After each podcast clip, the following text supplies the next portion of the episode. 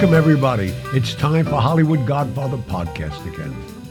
And I'm here with my compadre, co writer, Pat Picciarelli. Good evening, doing? Pat. Doing great. And we have our young genius, That's me. No, you're the older genius. Okay. you're the old genius, she's the young. The young genius, Megan Horan, please. Oh well, thank you. How are you guys doing? Doing fine. How you doing? Doing amazing. Amazing. Very Yes. well. Thank you very much for tuning in. That's the end of the show.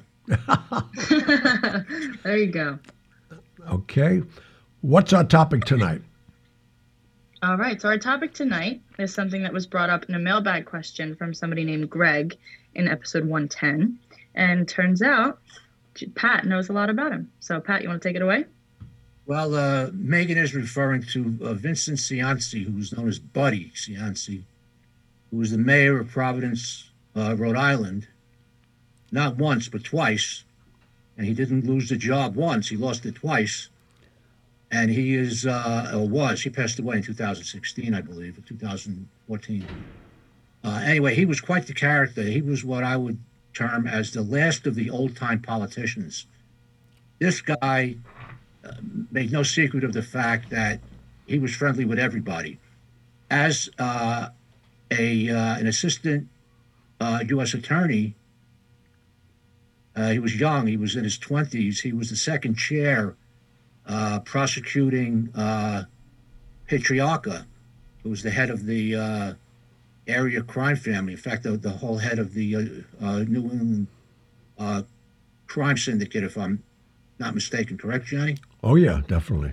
I knew Raymond well. Anyway, oh, sorry. Uh, he, uh, uh, Patriarca, uh, uh, beat the case, and uh, Cianci decided to run the mayor on a law and order ticket. And after you hear this guy's uh, whole story, you wonder how he got away with that.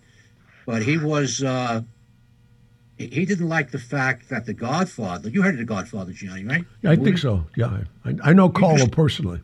It's come up once or twice at least. He was uh, angry that uh, the, the, the Godfather painted Italians in a in a poor way, and uh, Him and Joe gonna- Colombo. Yeah, just him. Anyway, but he was going to see to it that uh, the uh, Italians were given their just due as uh, patriotic, upstanding, and productive citizens, and he didn't uh, win an overwhelming uh, uh, majority of the vote. He won by 700 votes. Wow. and he, he got in on that ticket for the fact that he prosecuted Patriarca. The Italians in uh, in the Providence there's a large Italian community like that. That uh, these bad guys, quote unquote, uh, at, least somebody was was going after them. He went after Raymond? Yeah, he prosecuted him. Wow. I never knew Well, that. he, he was the second chair. He, he was the assistant uh, to the to the prosecutor, but he was in court. You know. What year did that happen? Uh, 19, 1972. 1972. It's it's Yeah. funny, you know why? Because in 1970, I got married in Providence, Rhode Island. And then they ran you out of town, right? No, they never run me out of town. I'm still there. I'm not one of those other people. But why I'm saying that, I had a wedding at the Biltmore Hotel in 1970. And I married a girl that I met at Caesar's Palace on July 17th in Las Vegas, Nevada. And on August 17th, I married her. I just came back from a, a trip that I had to take for a lot of reasons. And I met this wonderful girl, and uh, she's uh, Mezza Nobilidad, Mezza Sicilian. And I said, This is the girl I'm going to marry. She's 19 years old, she was. And she happened to be there with her parents, who they were waiting to meet Sinatra, who I just happened to know. So after four or five days of a romance at Caesar's Palace, never kissed a girl, old school, always with the parents, I got the mother on the side and I said, I want to marry your daughter. And so that's great. They were so enamored that I knew Sinatra and Dean Martin and all that. I said, unbeknownst to your daughter, here's 15000 If you need any more money, plan a wedding. She said, You're kidding me. I said, No, yeah, I want you to do it. So she went. They're planning the wedding. Weeks go by. We had like eight weeks to, to the day. So she called me and she said, Where would you like the wedding? I said, The Biltmore Hotel. So you know the area? I said, Yeah, I know pretty well. I said, uh, She said, What, you going to get married in a church? I said, Yeah, St. Mary's.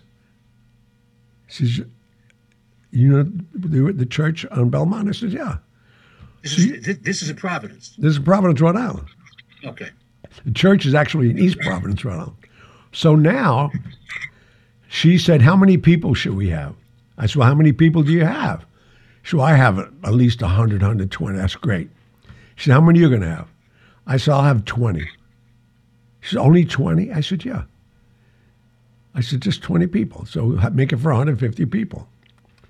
So everybody up on that hill, including Buddy, including Raymond, Ray Wax, you name every guy up there, they all knew me as the kid all these years.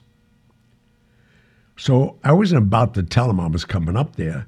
So I had the Monsignor from St. Mary's get in touch with Raymond because he, I mean, Raymond was very generous to the church.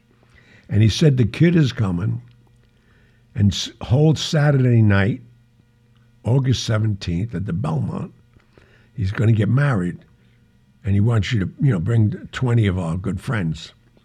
He's okay, I know what he means. So now, that's all they know. So now, Cheryl's father is coming on like he's a heavy guy. You know, I know everybody on the hill and this. I said, really? Oh, God, God, God. He said, in fact, when are you coming up? I said, I'm going to come up the night before. He said, oh, you should come up earlier. I "Oh, the night before. He said, I'll take you. I'll take you to the old canteen. I said, really? What is that? A bar? He said, oh no, it's a very elegant restaurant. I knew that. I was in it a hundred times. but I wanted this guy to play this game, and I didn't know him. I figured he was a buffoon anyway. But anyway, so now I land there, and about a week before, she says to me, the, the, the Monsignor needs to know who your best man is who's standing up for you. I said, You have a son, don't you? She said, Yeah. I said, What's his name? She said, Stevie. I said, Stevie's my best man. And now, and now they're wondering, like, what Who the is this guy? who is this guy? Not that she cared, because as long as I knew Sinatra, I could have been a killer. I mean, that's how crazy this was. So now, Friday night comes, and we, you know, we have the rehearsal dinner and all of that for the family. And he said, "Come on, I'm going to take you to the old cantina now. Everybody's waiting for you." I said, "Great." So I walk in. They don't know me as Johnny Russo. This is before The Godfather. They know me as the kid. So he walks in all puffed up like he's, you know, bringing somebody famous to them. But he didn't know who they were. he was. I walk in. Raymond gets up for nobody. Raymond sits at the end of the dining room in the old cantina, and they come to him like he's the Lord Master, which he was, because he was the boss of all New England at that time, and was a was a a, a, facet of the Gambino family. So I met him when I was 15, 16, 17, all the way up to getting married to this girl. So he gets up, comes over to me, hugs and kisses me.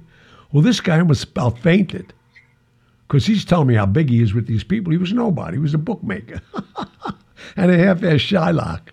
So now everybody's coming and just, oh, great, man. And Raymond said, we're looking forward to the wedding tomorrow. Well, this guy almost fell down. He said, they're coming to the wedding? I said, yeah, I, told your wife to have 20 seats for me. He said, oh, we got him. We got him. It's your family table. I said, well, this is my family. Oh, that's classic. It was a classic. And, and Buddy and everybody at that time, that's why I wanted to know when he prosecuted him because it had to be after my wedding because he was all over these guys. And so, Three years later. yeah, hello. But that was Buddy Cianci. Everybody liked him. You, you could you could prosecute him, and you were still his friend. That's funny. mean- Wow. This guy was an all-time politician. He would literally go everywhere. If you had a a a store opening, he'd go there. A bar mitzvah for, for your kid, birthday for your mother, he'd be there. it was said, and I'm quoting this out of some of the material I read.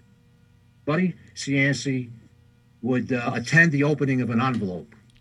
I mean, the guy was all over the place, and even though he tried to send Ray uh, Patriarca to jail, Raymond still liked him. Well, he, kind- he, he had to if he was alive. If he died of natural causes, he had to. Well, he, you know, he was a backslapping kind of guy. Anyway, he runs for mayor uh, as a Republican in 1974, and he just squeaks by. He wins by 700 votes. He, he, he runs on the the uh, uh, law and order ticket. He's going to get rid of the mob. That- That's that's that's the ticket he's running under. Wow. Oh, He didn't mean a word of it. He he had the reputation a couple of years before that that he prosecuted the boss of the uh, entire family. That was his ticket to get into uh, the mayor's office, and so he was going to ride on that uh, when when he was in office. As soon as he gets in office, of course, he's he's not going to go after the mob anymore. He's but he did a good job, and he built uh, Providence up. I, I know very little about uh, Providence except what I read. I was never there, but it was uh, uh, they were hurting financially, and then Buddy becomes the mayor, and things start to turn around. He's getting businesses coming in there. He, he the guy improves everything. Everything is going just fine. then he finds out that his ex-wife, and with a, an emphasis on the ex, his ex-wife is seeing some guy, and Buddy, Maya Buddy, takes exception to this, has the guy kidnapped and tortured. Wow. Yeah, that's what the jury said. Sentenced him to, to, to, to, to prison uh, as a felon. Now he's a convicted felon, and he's out of office. But does that stop him? Hell no. He comes out of prison. Now uh, the Re- Republican Party doesn't want him, so he decides to run as an independent for mayor again, and he wins Wow. So- twice. Buddy Cianci holds the record in the United States as the longest reigning mayor of any major city in the United States ever. 21 years total. wow.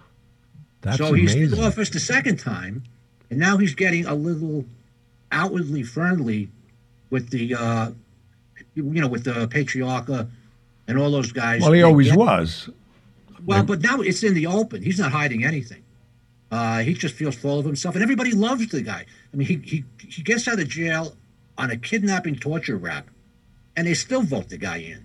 So he knew that he couldn't lose. Anything he can do is okay. How many years did he do for that? Just out I of think he did three. He did Three for kidnapping and torturing? Jesus. But he's Buddy Cianci. you know, But, but that's a federal Yeah, rap, right. kidnapping, in my uh, understanding of the, of the well, law. Well, it's also it, it's also a state rap. Oh, he really? served, he served state time. Oh, okay. If you kidnap somebody and take them across state lines, that's federal. He took he took the guy from his house to some warehouse in, in Providence and he tortured the guy. So it wasn't federal; it was a violation of state. So he, he did that himself, the torture and everything? yeah. Well, he had somebody do it, but he was there. I was going to say, yeah. Because I, Anyway. he doesn't seem like a violent guy. He's just a, He's not. He watches. He watches and he gives orders. He was a happy-go-lucky guy. yeah, I knew. I was going to just about to say that. Uh, so he gets arrested again uh, while he's in office the second time for uh, I forget what it was. I'm trying to look. I, I made uh, I made lots of notes. Oh, he was indicted in uh, 2001 on federal charges of racketeering, conspiracy, extortion, witness tampering, and mail fraud. 2001, 30 years later. Yeah. That's, I mean, I hope our audience is counting. This guy, we, at my wedding, it was 1970. Yeah, he gets forced out of office again because he's a twice convicted felon. He, he does prison time. I don't know. I don't know what he did, but he did time. Uh, he gets out, and now nobody wants him back in office. He's an embarrassment. So, in the era before podcasts, he he has his own radio show. I was on it. Oh, you are. That's what I'm telling you. This, this, Tell us about that. this keeps going on and on and on Well, because, Gianni, if I before you get into that story, is it okay if we take a quick commercial break? oh, And then we please, get into it? please. Oh, yeah, definitely. And I'm very proud for this commercial break because I'm wearing one of the new La Cosa Mia shirts tonight, which I like that shirt. Ooh. La Cosa Mia by Gianni will be in stores shortly. You'll be able to go online and hear more about it on the program. And so we'll be right back with that commercial. Thank you. Today's show is being sponsored by Corleone Fine Italian Food Products. This sponsor really means a lot to me. Corleone Fine Italian has taken the heart and soul of the Godfather films and created a line of food products that include pasta sauce, balsamic vinegar from Modena, Italy, Genco extra virgin olive oil from Sicily. They created delicious pasta sauces, marinade, tomato basil, arrabbiato, and my favorite, Clemenza's meat sauce. You will be amazed. You will think your grandmother made the sauce herself. CorleoneFineItalian.com. That's CorleoneFineItalian.com. Okay, we're back. No, so I become very good friends with Buddy because I'm going up there to see her side of the family. I now have a baby girl called Gia, and uh, her family was the DeRobios on the mother's side. And one of the brothers was a sitting judge, and they also owned Calise's Bakery up on Federal Hill. So I, now I have a, another extended family up there. Plus, I love Raymond, and Raymond and I were. And Raymond, which is an interesting story. Frank Costello, we all spoke of him many times. He he financed the guy that um, his fa- his family were. I mean, philanthropist, but uh, he he didn't do too well. So he wanted to do something on his own. He opened what was called the National Enquirer newspaper. And Costello backed it. And with that said, being he had the newspaper, I said to Costello, because I got friends with Raymond, most people don't realize Rhode Island is known for costume jewelry. There's cylindrical injection molding. I just found out it because, like you pointed out, they wanted to open more businesses. I got involved with some cash, and I opened what you when the you when as I say it now, you're going to remember it. Who were old enough. I was I I cast every Army, Navy, any military branch. I had a ring for you for 1995 on the back page of the National Enquirer. Then I had high school rings.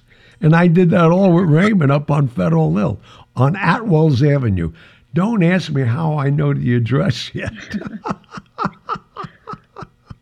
but it was so hysterical because you know, I came up there and I just wanted to do the right thing with my family, her family actually. So I opened these businesses for them.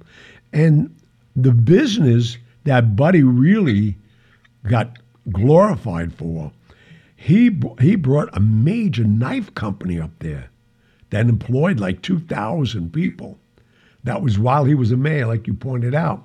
He was all over the place. And uh, you asked me before the break, before I forget, he had five years federal time for the second charge. Oh, okay. And that and and it's you can't be a convicted. You get a load of this.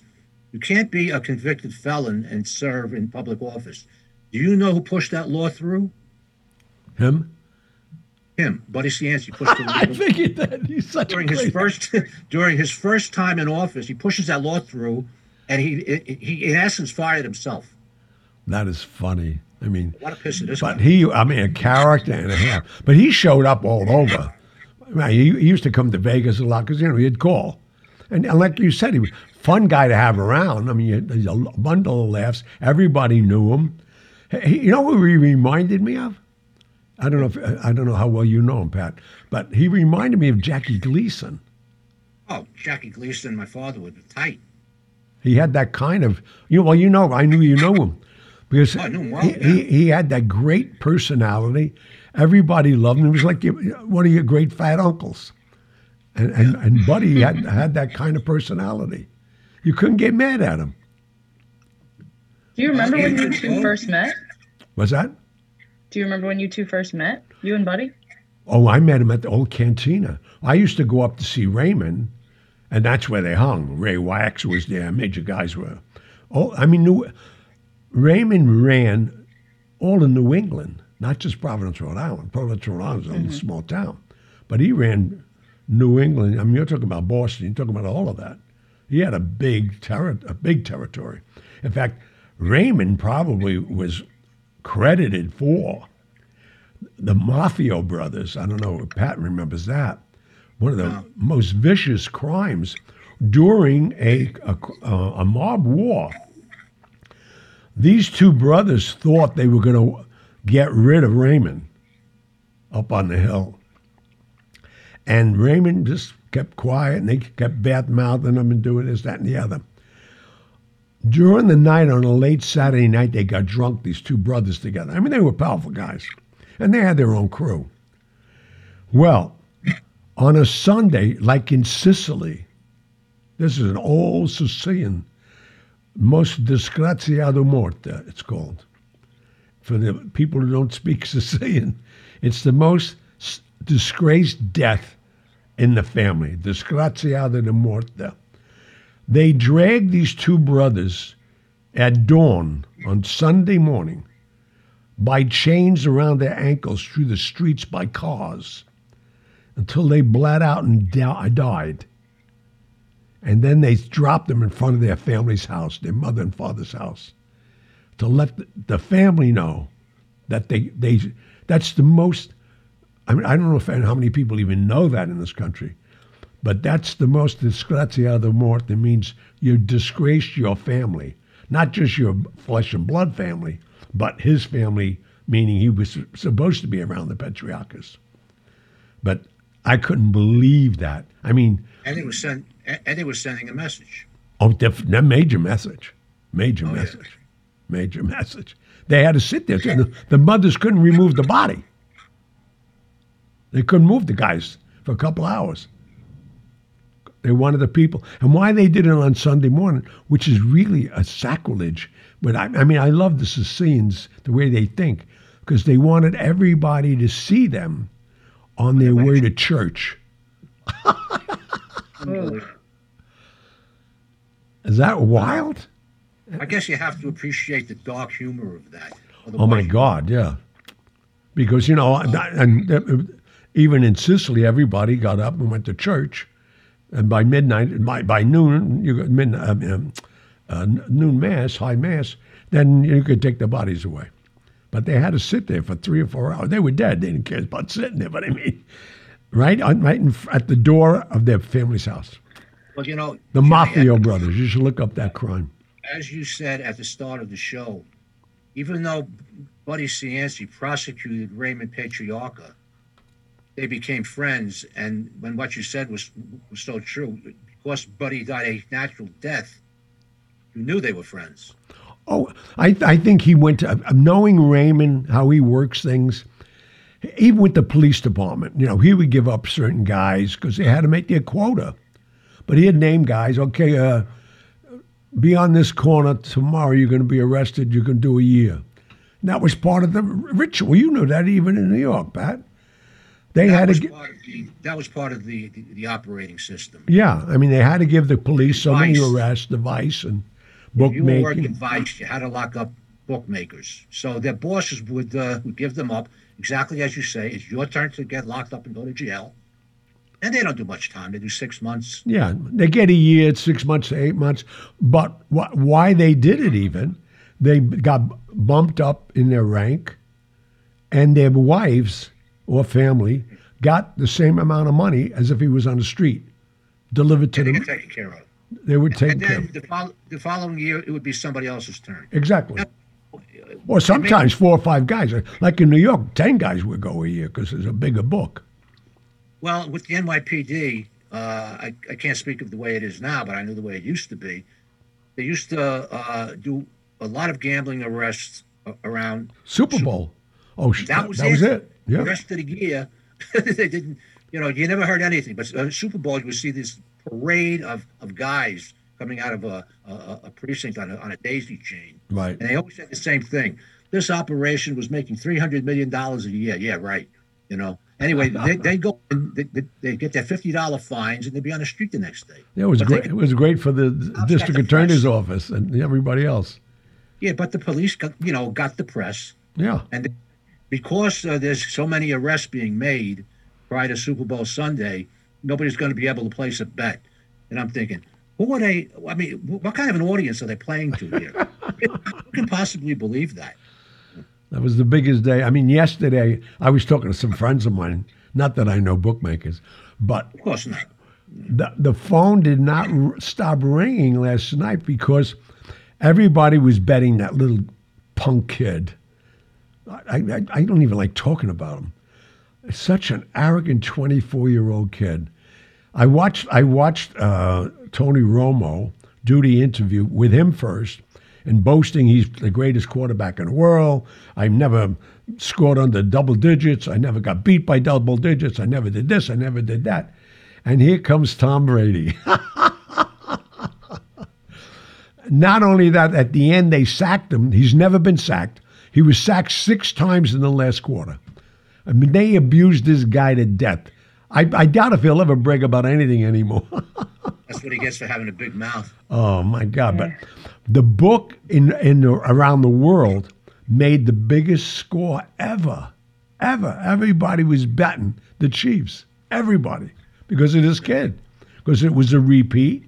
It would be the first time, and he was the youngest quarterback to go to the Super Bowl last year. Now to get a repeat, he'd break all records. And I just sat there gloating because I love Tom Brady. I love his wife. We used to go to Nello's. I used to meet him at least once a month in New York. They had an apartment right off of uh, Madison Avenue. Now he sold everything here because now they live in Florida. But I, I couldn't have been happier at the end of the day watching this guy get beat up because of his mouth. That's all. What an arrogant kid. Okay, while on the subject of arrogant, uh, this is a nice segue. Buddy Cianci gets out of prison in 2007, and he decides he's going to be the, the head of sales and marketing for the, uh, it was the XV Beacon. It was a luxury hotel in Boston. I wonder who got him that job. Yeah, I think I know the guy who, who I did. I can't even mention his name. He's out. No, he, I think he, he runs I Boston they, now. I think they they wanted to keep him out of Providence, but he basically uh, said, in well, not the way I'm going to say it, but he basically said, "No, I think I'd like to go back to Providence." And he wanted a job for like six months, and went back to Providence, and started his own radio show on uh, WPRO, if you know the station in Providence. No, I don't know, but I mean, uh, I was on it. I was on the show actually twice. He had a good little show. I mean, everybody loved the guy. You remember what sh- what the what the topic was when you talked? It was basically everything. We, no, no, what it was, we, but because that's why I was shocked that you said he was trying to boycott The Godfather. Yeah. I went on after The Godfather, and all he was praising the movie, how it Well, you know- glorified, how it glorified the Italians, and people really got to respect us and know why we did what we did. He changed it's what's good, his- for, it's yeah. what's good for Buddy. In 1972, that was the thing to do: slam The Godfather, which made even more people go see the movie. You know, but uh, whatever was good for him at the time, that's what he did. Right. So he has his radio station, uh, this radio show, and he does well because, uh, as you said, everybody loves Buddy. Right. So in 2014, he decides to run again, and uh, he got sick. He got sick. 2014, he ran. He thought he would run again for for mayor. Yep, and he would have won. Uh, the election was November of 2014. He was diagnosed in May, Oh, so wow. didn't even have a chance to run. Uh, you know, uh, officially, but he did throw his hat in the ring. He was running, and then he he, he got diagnosed with cancer, and that was the end. He died in. Uh, he, he died two years later, a little less than two years later, uh, January 2016. He was 74. Wow. But the interesting thing, I'm, I'm totally naive to politics. How many times can you run for mayor? Well, if there's no term limits, as many times as you want. Oh, each term limits. each state has its own term limits. each each each it depends on what office you're running for. Mayor, let's say. Okay. Uh, uh, when uh, uh, Mayor Giuliani wanted to run for a third term after September 11th, he was the country's mayor. I mean, he could do no wrong. This guy, he figured, I'm going to overturn the, the, the, the term limit law. I want to run a third time. He couldn't do it. I know. The only guy Yeah. that did was Bloomberg. He did it. Right? How the hell did he do it? But he did it. Money. So- hello. Yeah, money. Well, Well, I'll tell you right now, everybody, everybody other than New Yorkers, liked Giuliani. New Yorkers didn't like him, I don't, I, especially I the know so- Italians. I don't know so much anymore. The guy sounds a little unhinged at times. You Oh, know? now he's definitely unhinged. Uh, but uh, He lives on my block now in a little apartment. His wife took this last wife. He's broke, broke. And the hmm. funniest thing is, as we all know now because of the news, Trump refused to pay him his his, his bill for Yeah, I know. $139,000. well, not to say anything, but I worked for Trump and he didn't pay me either. he don't pay many people. I mean, He doesn't pay any people. Is what you should. so, subcon- some subcontractors went broke He still him. owes the uh, the uh, Italian and Polish artisans who we brought over here from Western Europe to build his apartment in Trump Tower. He still hasn't paid them, and there's been uh, a civil suit since 1988. There's only one living now out Oh of that class God. action suit, and he's still waiting for some kind of justice. Uh, he owed, Trump owed me thousands, but I eventually got paid. But uh, it, it wasn't easy. I, I was told uh, after I, I, I did the work, I was a private investigator. I, I did work in that area for him. Uh, Mr. Trump doesn't pay anybody. This is one of his Oh, higher yeah. echelon employees. Of course. I said, why didn't you tell me this before I took the case? It's a privilege to work for him, he says. It's good for, good for your resume. That's what he said. Wow. Yeah. I Meg, was- Megan, I- I, I, I, we haven't heard from you. Are, we, are you in total shock hearing this kind of things? I, mean, I, know- Oh, I like to hear because you represent the young audience of our world and family. So, wh- what, what are you thinking when you're hearing these things of so much injustice and the guy keeps running for mayor? He keeps doing things like he has It's a license. interesting that it's interesting that it can be a thing at all that you know felons can run for any sort of office. That's interesting in and of itself. Um, but the fact that he was also, you know, very mob connected. I know that happens with a ton of politicians, so that's not really surprising. Yeah, but I'm, I'm like the you. I, felon part definitely is. I didn't know you can go to jail and then run for a public office. Because I, I, Right, and then multiple times, even after multiple convictions. yeah, I mean that's insane. Well, I don't know how that was going to work because he had the law passed where a convicted felon could not run for the mayor of Providence. He got himself kicked out of office uh, the second term. He passed that law during his first term, thinking, "I'm not going to jail." Well, he went to jail twice, but uh, I don't know how he was, he was going to run as an independent in 2014. But that still bars you from the office. But I how yeah, I probably just did that for ego. He probably knew he was sick. He wasn't going to run. Yeah, I, I think so too. He must have did it for he- publicity. Knowing he Buddy. announced uh, prior to his diagnosis, not long before his diagnosis. So he probably knew. He, Right. You know, he was that old when he passed away. He was 74. 74, no, man. But if you don't feel good, you don't feel good. You know. Hello. Yeah. Yeah. Well, uh, for his funeral, Oh, let me hear this one. thousands of people viewed his open casket. He lay in state for two days in the Providence City Hall. He's the first mayor to be honored uh, since 1886. Even dead, he has something to say about where he was going to be laid out. But I, I love that he keeps getting these accolades. I tell you, uh, you gotta love this guy. I, I- don't care what you thought of his politics or his or his morals or anything else. This guy was unstoppable. I mean, And it's a great drive. When when people say, "I don't care what anybody thinks of me," they're usually lying, but not him. He wasn't lying. He didn't care anything about what anybody thought of him. He was going to be buddy, and that was it. That as well. How are we doing with commercials, my love? We could take another break. Do you guys still have some more, or we can wrap it up at any time? Well, poor buddy's dead. What are we going to do? Oh, if, Buddy's done. if Buddy's, Yeah, Buddy's dead. Umorta, rest in peace, Buddy. But knowing buddy, knowing buddy, he'll probably come back. He's probably mayor up in heaven. And run again. Could be. Whoever he is.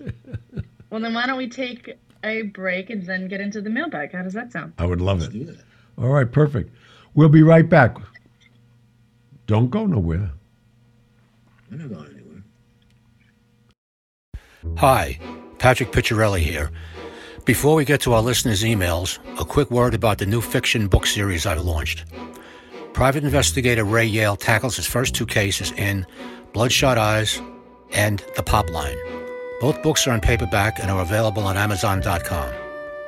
I've been a PI for 30 years, and these books are based on my cases. Enjoy. All right, we're back. One of the All right, gr- great features of our show, the mailbag. Yes, everybody's favorite part. Okay, first we have a message from Randy. Randy says, Hello everyone. I received several books as Christmas gifts from my wife, and Hollywood Godfather was the first I dove into, as I'm a truck driver and have enjoyed passing the time on the road with the podcast. My question is Wait, for wait, wait, Gian. wait, wait, wait. live- Excuse me. Hold, hold. You're a truck driver and you read a book while you're driving? No, he's listening to the podcast. oh, I'm listening. Oh, okay. Yes. Yeah, I heard. become Bu- I heard book. I heard book. Oh, truck Oh, driver yes, now podcast. he's reading okay. Okay. I hope while not driving. That would be bad. All right. He says, My question is for Gianni. I live in the Milwaukee area and was wondering if he had ever met or had any dealings with Frank Balistrieri Ballesteri brothers. Are you kidding me? or his sons. They. They they ran the Vista Hotel, and Mary, Mary was his mistress. I, I could tell you more about Frankie B. and his brother and his son. Beautiful family. I actually performed for them in a room called the Crown Room at the Vista Hotel. So Randy, and guess what? It's still there. How do you remember all this stuff? I don't know. I don't even ask me. That was like in 1976. I mean, the Ballesteros were very connected to Chicago, obviously. No, I mean, that. Thank you, Randy, for shaking my memory on that guy. He was- They were great. And they, you probably know Mary's. I don't think it's still there. It was right next to the, the Vista Hotel. Was a fabulous Italian restaurant owned by Mary. Wow. what, who would have thought? Original name. Yeah. But she was Frankie B's mistress for years. Boy, he, he got more of an answer to that question than he probably thought he was going to get. Yeah, I think so. Possibly. Hmm. All right, next is from Amanda from Canada. Amanda says, Gianni, Patrick, and Megan, I absolutely love the show. My husband thinks I'm nuts about mob history. Our last trip to Vegas, I dragged him to the Mob Museum, bless his soul. He followed me around the place and faked his excitement seeing Al Capone's revolver just for me. My question to you, Gianni, is Did you ever meet Carlo Gambino? If so, what was he like? Keep up the great podcast, you guys. Loving it from Canada. I guess she doesn't really listen to the show a lot. She might not have been. She might not have been caught up by now. Uh, Carlo Gambino was a, a, a great friend of my family's. I met him because of that and uh, used to see him a lot down on Mulberry Street before I went into the hospital. And then I had a period where I didn't see him for five years. And then after that, I got even closer to him. What a gentleman. What a and died of natural causes. All my really smart mob friends die of natural causes. It's the idiots that go out there and Oh, they're in Yeah, their see how 80s. that and works. grandstand and grandstand. All right, Next, on right? to the next. Next is from Daniel. Daniel says, just heard an interview with the author of a Joey Bishop biography. Joey Bishop claimed he saw Frank Costello stab someone in the hand with a knife in a nightclub. You knew Mr. Costello. Does that story sound feasible? He not only did that, he did it in front of me. The guy wouldn't shut up. he wouldn't shut up. You were there. No, but it's so funny. And he said, Wow. Would you keep your mouth quiet, please? He's, I'm not going to give you something to scream about. He stuck a knife right through his hand, nailed his hand to the table, Wow. right to the table. I couldn't believe it. Bet you he wasn't shutting up then. No, and guess what he did though? Very calmly, guy was screaming, right? Somebody put a napkin over his face, over his mouth, and he says, "Give me another table, please." Ah, the good old days. Joey Bishop, and guess where Joey Bishop was working? How do I remember this stuff? Yeah. Joey Bishop was the sidekick for Johnny Carson. Remember? Before Yeah, Ed who do you McMahon. trust? Yeah. So that's he was around the neighborhood at that time. That's where I don't even want to mention Colbert's name, but I have to. That theater has changed more names. It was, um, well, Yeah, Sullivan Theater. but but before that, your friend Jackie Gleason. Yeah, you're right. That's where he did the show. Hello. Then it became the uh, Ed Sullivan. Then after Ed Sullivan left, then it, was Johnny Carson before he moved west.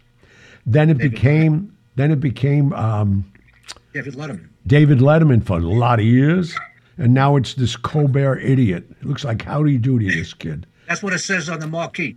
Colbert Idiot Theater. I, I, I, Yeah, don't hold back. I mean, what a. I mean, there's a guy that just rode Trump to death. I mean, write your own material, man. yeah, enough already. I hate that stuff. What are you gonna do now? Retire? Yeah, long, yeah. He's still talking about him. Next, All right. Next is from John. Hi, Gianni. My grandfather started the Teamsters in Connecticut in 1933, local 443. And as a result, we were in Vegas a lot, and his contact there was Jackie Leonard. I was curious if you knew him. we all knew Jackie Leonard was a great guy. His and Jackie Leonard wasn't his contact there. Your grandfather was being nice to you. the, the I can't tell you the Teamster boss was. Well, I could tell you some of them. I mean, Allen Dorfman got killed there. No, he got killed in Chicago. The Teamster guy got killed at McCarran Airport, and they found him in his own trunk at the airport. That's where they met. I'm a gentleman that could say I borrowed $32 million from the Teamsters on a napkin in 1979. So I owe you on a napkin. I owe you on a napkin. $32 million. You know, this is an interesting show. Uh, you- you- even I'm fascinated. All right. Well, that's when I was building the from- Renaissance Hotel. Can't make this shit All up. right. Are we ready for the next one? I it shocked me. All right. Next is from Steven. Hi, Gianni. With COVID 19 happening, barber shops are closed in Toronto, and I'm beginning to grow out my hair. I've seen a lot of your interviews on YouTube and really like the way you style yours. Just wondering what products you use to style it. Sorry for the non mob related question. Hope you can answer it. Thanks. That's a question we didn't expect. Now, uh, but, No. but how could I forget what I put in my hair every day all my life? I use VO5 in The a little one- tube. I think so. No, no, it's, I see it everywhere yet. Yeah, still? Yeah. My kids say, "How do you buy that stuff?" Is it going any any? And they're sure enough going to any store. They even have shampoo now. Before there was just a tube. They had a gray one and a, a beige one. And when I was younger, I used to use the beige one. And then I went to gray because then I realized it didn't mean anything. It was cheaper. That's all I use. A little gray. Wash my hair. Only wash your hair twice a week. Don't don't be stupid. People wash their hair every time they're in the shower. You get rid of all the it. oil. Yeah, I, I, I used to use I used to use VO5 when I was in high school. In, in the '60s, you had those big pompadours. Oh yeah. You put VO5 in there. I had a pompadour higher than Abe Lincoln's hat. I mean, Oh, and- it, and it would stay. you could do anything with VO5. You could build a tank with VO5. Stuff That's funny. yeah. All right. Next is from Tim. Tim says, I'm totally addicted to your podcast. It's getting me through my daily walk whilst on lo- lockdown in Newcastle, UK. Oh, wow, I've got my son into these also, as I only came across by accident, as one of my all time favorite movies is The Godfather. However, I'm only on to episode five. The question for Gianni Did you ever Episode meet Walt? Disney? Wow. Yeah, he's working his way. Did you ever meet Walt Disney as he had something with the mob, loving the shows and just bought the book? I, I met Walt Disney not for any other reason than just I wanted to meet him. And I had so many kids. And then when he opened the first Disneyland, I arranged to have a tour by his executives and all that. I mean, the guy's a genius. I, I, that's the first I've heard that he was mobbed up. Must have been really early on. I don't think he had to be. Why? Well, might be in I California. don't think. well, I, I don't think. I, I don't think he had to be. I no. mean, he oh, oh, I thought you said he had to be. un- he, yeah, he was an entity unto himself. I know. He, Well, maybe Mickey Cohen got him to meet him. maybe protection. Yeah, That's about it. Maybe it. All right. What's next? All right, next is from Joseph. Patrick, my father served in Vietnam, so I especially admire those who fought in that war. What would, if any, be your best takeaway from serving in Vietnam? Wow. Boy, that's uh, it, see. This is one of the reasons why we sh- we should have these questions ahead of time. Uh, I volunteered for Vietnam. Uh, uh, insanity runs in my family, uh, but I, I I volunteered to go uh, because basically I, I I was 18 years old. I wanted to blow shit up. That was my reason to go. I mean, I wasn't patriotic. I didn't care. I wanted the excitement. But my, my best uh, takeaway, I'm, I'm, I'm, I'm conflicted.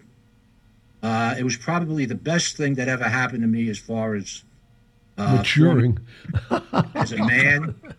And I survived. That was a good thing. Uh, yeah, thank God. Worst It thing that ever happened to me too, because it's still, I still think about it every day. But it made me the person that I am. Uh, I don't think I'd be as disciplined and as thankful that I'm here when a lot of my friends aren't. And I came back with a great tan. There you go. Always got to end it off with Well, a joke. Th- thank, thank you for your service, sir. You're welcome. Yes, Don't ask me to absolutely. do it again, by the way. No. All right, next is from Andrew. Andrew says, For everyone, is there anything in your life that you regret doing or something you neglected to do thus far and would like to? Hmm. Who's going to take that? Well, let the ladies go first. Let's hear this one. Yeah, ladies first. That's And tough for me, though, because I feel like it's only just starting. Well, your life has So- just started. Thank You, God. you can't regret anything yet, Yeah. Yeah, not quite. except So maybe, you guys go ahead. except maybe doing this podcast. No. What did I get myself into? What am I crazy? Well, for, uh, for me, it was not going to law school. I, I, I, I did well on my uh, LSATs, which is the general admission for every law school. I did well. I was accepted to St. John's uh, University Law School with my partner, Bob Kress. Uh, at the last minute, I decided I didn't want to go for the most stupidest of reasons. I hate paperwork. I mean, I just hate it. I, I don't like sending my clients bills. They love it but uh, I just don't like paper. And I mean, I was like 24 years old, Wow. not thinking correctly. Anyway, my partner went on to be uh, an attorney with offices in two states. I now we keep in touch all the time. Oh, yeah. I, I, I met that guy. He was at the book Yeah. signing. Yeah, yeah. Bobby Yeah. uh, is quite a guy, and he did the right thing. And that's the one thing that I regret is not going to law school. What about you? Me? Yeah, what do you Um, regret? I regret I didn't take out two guys I should have. There you go. Oh, there we go. keeping keeping it with the theme of the show. Right. All right, moving on. That's funny. All right, next one. Next one is from Estrelita. Gianni, I just finished reading Kitty Kelley's book on Sinatra. She documents numerous incidents where he was outwardly mean and cruel. Did you ever see anything like this? Well, it, it happens that we're doing a lot of research, and uh, Pat just read that book too, and, I we, well, Pat's more amazed than I am because I saw his outburst, and he basically was bipolar, and a spoiled kid. When you know he got drunk, he thought he was six foot four, and he ruled the world. And Yeah, I don't think it was so much when he got drunk, and I, you know, reading this mammoth book, of 700 pages of very well researched material. He was, I believe you're correct that he was bi- uh, bipolar because he could be the kindest person you'd ever want to meet, and at the snap of a finger, he could be the cruelest. Yep. I mean, he would, uh, for the slightest real or imagined slight, he cut out his godfather life for 30 years because when he was a teenager, his godfather, who ran uh, a uh, uh, printing place that supplied uh, print for the local newspapers, wouldn't give him the job he wanted because he said, Well, you're not qualified for it. So, you know, finish school for that. He didn't talk to him for 30 years. He should have thanked him. Look who went on to be a big star. Exactly. He would have been a printer. well, at the end of his life, you know, we all m- sort of mellow with age, and he realized he did the wrong thing. But he was famous for that. oh, I know. You did something that you didn't even know you did wrong, but in his eyes, you insulted him, ignored him, or said something he didn't like. You were you were gone. Well, he talked. He didn't talk to me for two years because he wanted me not to do The Godfather. As I sit here now, imagine if I took his advice. Thank goodness you didn't. no kidding. Sorry, oh Sinatra. my God. It would be the guy on the East Side's podcast. There we go. All right, guys, that's all I have for tonight. Well, that's great. We ended on a good one. Another great show. We hope you enjoy them. Keep telling your friends about it. Keep writing reviews. because Megan told us they're very important, and I'm starting to believe her.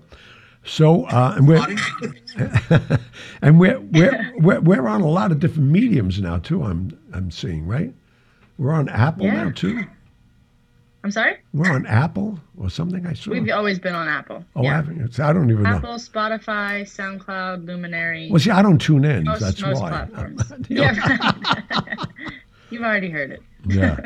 Well, thank you all. And now you know we're in the last few weeks going into our third season.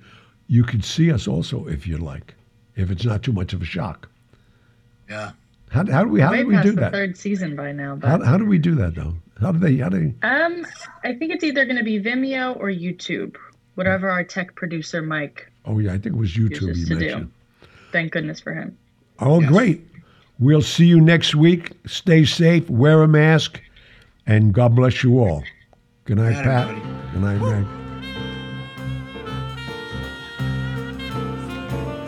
If you're feeling sad and lonely, there's a service I could render. I'm the one who loves you only. I could be so warm, so tender. Call me. Don't be afraid, you can call me. Maybe it's late, but just call me. Tell me and I'll be around. Or when it's Thank you for tuning in to the Hollywood Godfather podcast. You can contact Gianni Russo, Patrick Picciarelli, or myself with your questions and comments through the contact section of our website, HollywoodGodfatherPodcast.com. You can also call and leave us a message at 646 776 3038. Regarding Gianni's motivational speaking appearances, you can visit his website, giannirusso.com. You can also visit Amazon.com for a listing of books Patrick Picciarelli has written. Remember to follow us on Instagram at Hollywood Godfather Podcast, as well as leave us a review on iTunes. We'd like to know what you like about what we're doing, what you'd like to hear in the future, and anything else you might suggest to improve our podcast. Most importantly, hit the subscribe button. We'll be back next week with stories of the mob and Hollywood, as well as answers to your emails and voicemails. Good night.